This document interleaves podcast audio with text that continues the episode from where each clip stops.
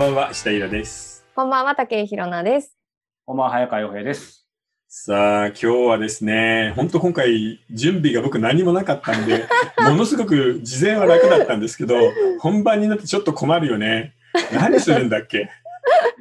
もうまさにこの石平さんはいが今日のテーマですよね、ひろなさん。そうですよねあの提唱者としてテーマをひろなさんお願いします。はい。は今日のテーマは、脱力した生き方とは何かという、えー、リラックスするってこと？リラックスな生き方。まあ、なんか私がこれ実はあの案を出したんですけども、はいはいまあ、今なんかコロナとか、まあそううんいろんなこう不安、仕事がなかったりとか、うんまあ出会いがなかったりとかっていうのもそうですけど、なんかい出ろんなね。はい。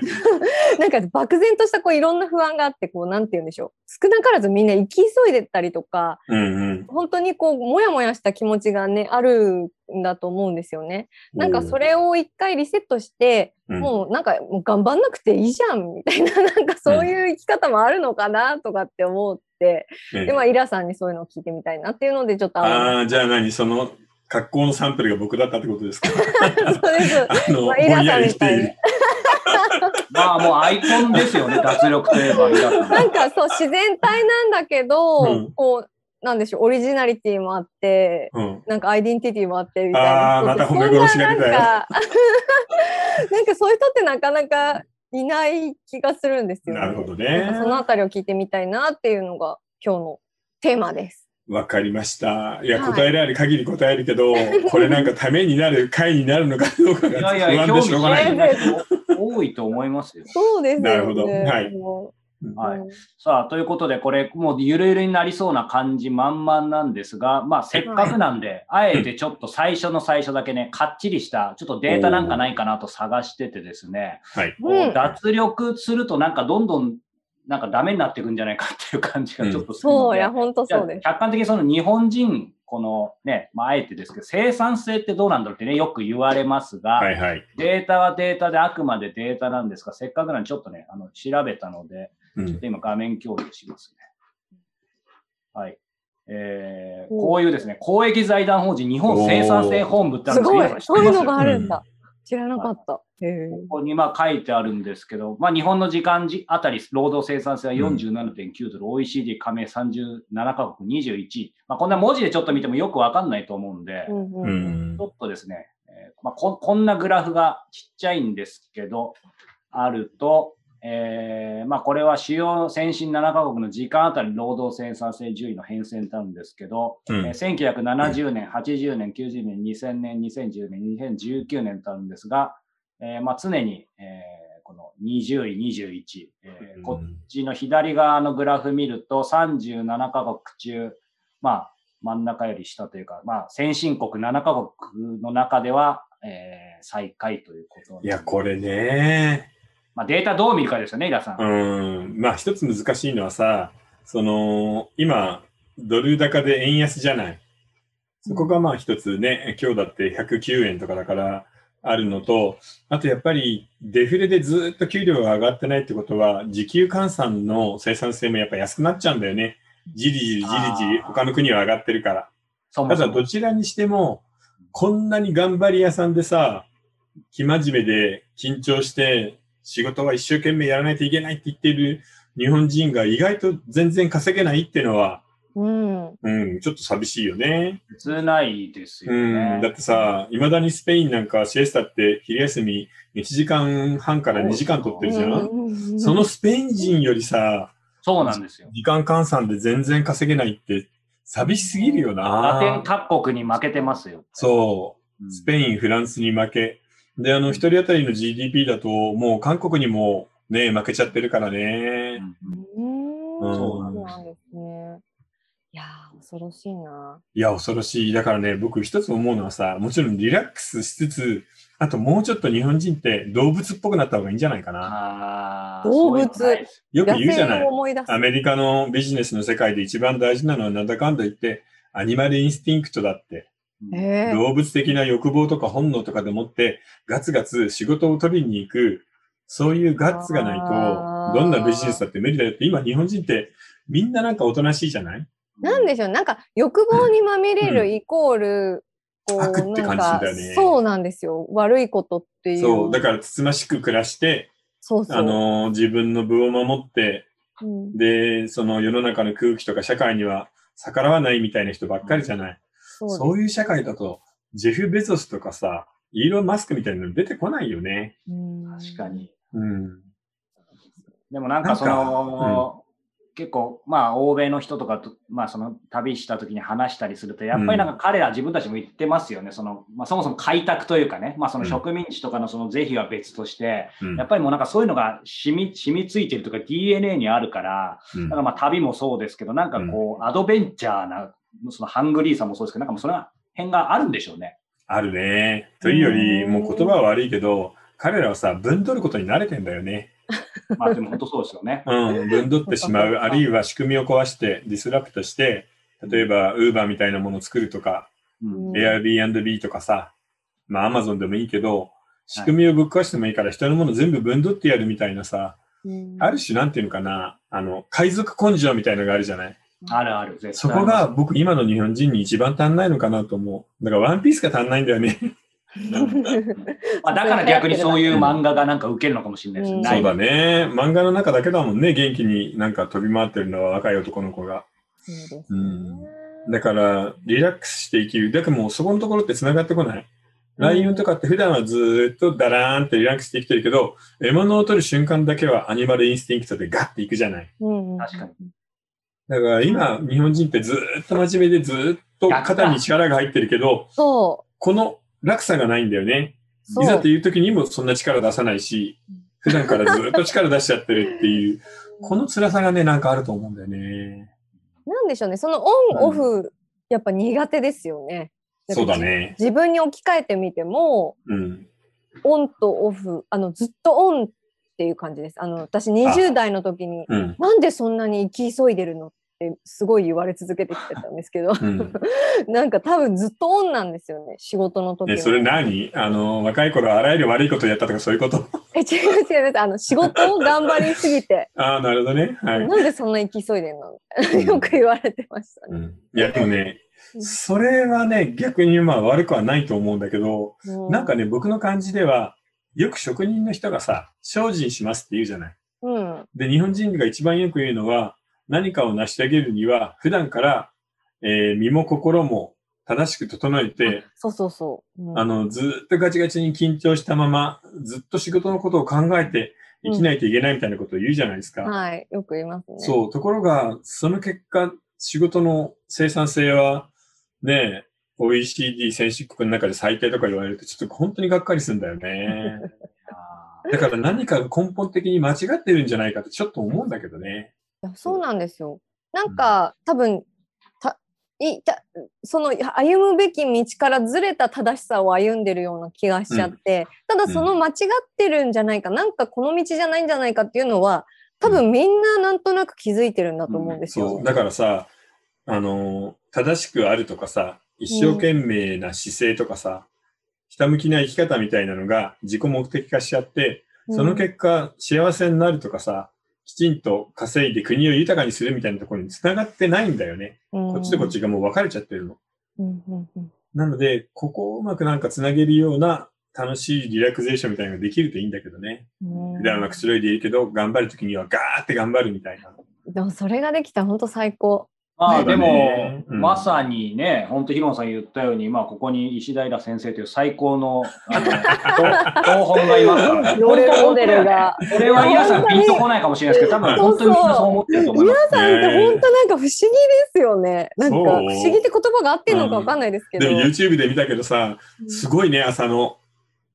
ああ、サッカーの？うん。はい、ジャガー。今シーズン素晴らしいよね。今、ライオンいきなりいきなり話がジャガーが出てきたんだけど。ゴールのためにこういう格好するんですよ。えーさすがに僕も今一瞬全くついていけませんでした。あ、そうかそうか。さす今がの脱力系はいいやいやいやまあ、話は尽きないんですが、はいじゃあここでお便りご質問お願いします。はい。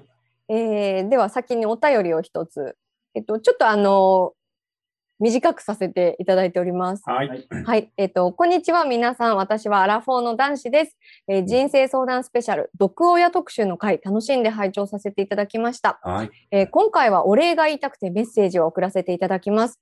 えー毒親特集では私の相談を取り上げてくださいましてありがとうございます。私は、えー私は中年童貞です。の書き出しで始まる響だ響きだけがいい呪いの言葉を教えてくださいという内容の相談を送ったものです。うんうん。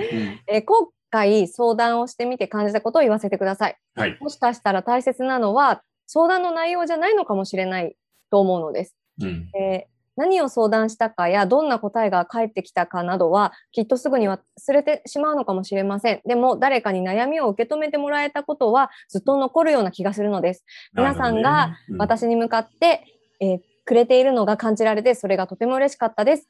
今回は本当にありがとうございます。これからも相談したいと思いますのでその時はよろしくお願いします。という。あのね、相談ももちろん待ってますけど、中年童貞を卒業したらぜひ報告をください。ああ、そうか。お願いします。まず報告ですね。確かに。中年童貞って本当いい響きですよね。なうーん。でもなんかもったいないじゃん。まあ確かに。うん。なので、ぜひ、もう、風俗でいいと思うけどな。でもなんか明るい感じのね、うんする文文章の方なんで、もうスそうパッとそうそう。いや、もういい感じだからさ、はいこのトーンで女の子に対せるいや、ことが本当できたら、ですよね、ね。全然モテると思うんだよモテね。ると思う、本当。ぜひぜひ報告をお待ちしてます。はい。うんはい。じゃあ、質問問を。はい。はい。えっと、30代の女性です。え今日のテーマに結構ぴったりな質問なんですけど、はい。えっと、自分を責める癖をやめたいです。なるほどね。はい。うんお金の無駄遣いをしたり、食べ過ぎてお腹を下したり、だらだらと一日を過ごしているために自分を責めてしまいます。責めてもいいことはないと思うのでやめたいです。どうしたらいいですかっていう質問なんですけど。わこれね、本当にわかる。ね。いや、僕もね、締め切り前で、全然本当に一日机に向かって、キーボードを前にしてね、パソコンの前にしても、うんうん本当に一行も書けない時があるのよ。おーあるんですねそうなんですって。で、もう締め切りはちょっと過ぎているし、でも一行も書けない。頑張ってるのに全く進まない。これはね、実はでもしょうがないんですよ。へえ。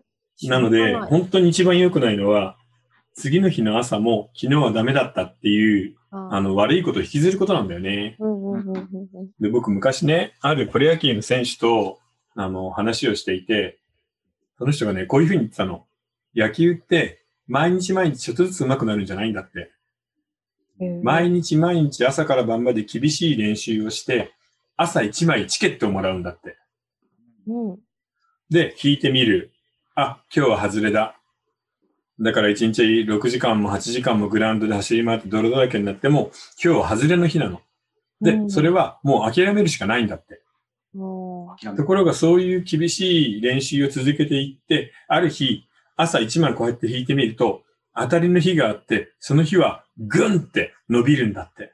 へあ外角の打ち方が分かったとか、あなるほど、このタイミングでボールを待つと、本当にピッチャーの球がよく見えるみたいなコツをつかむ日が来て、そういうのが階段上に来るんだって。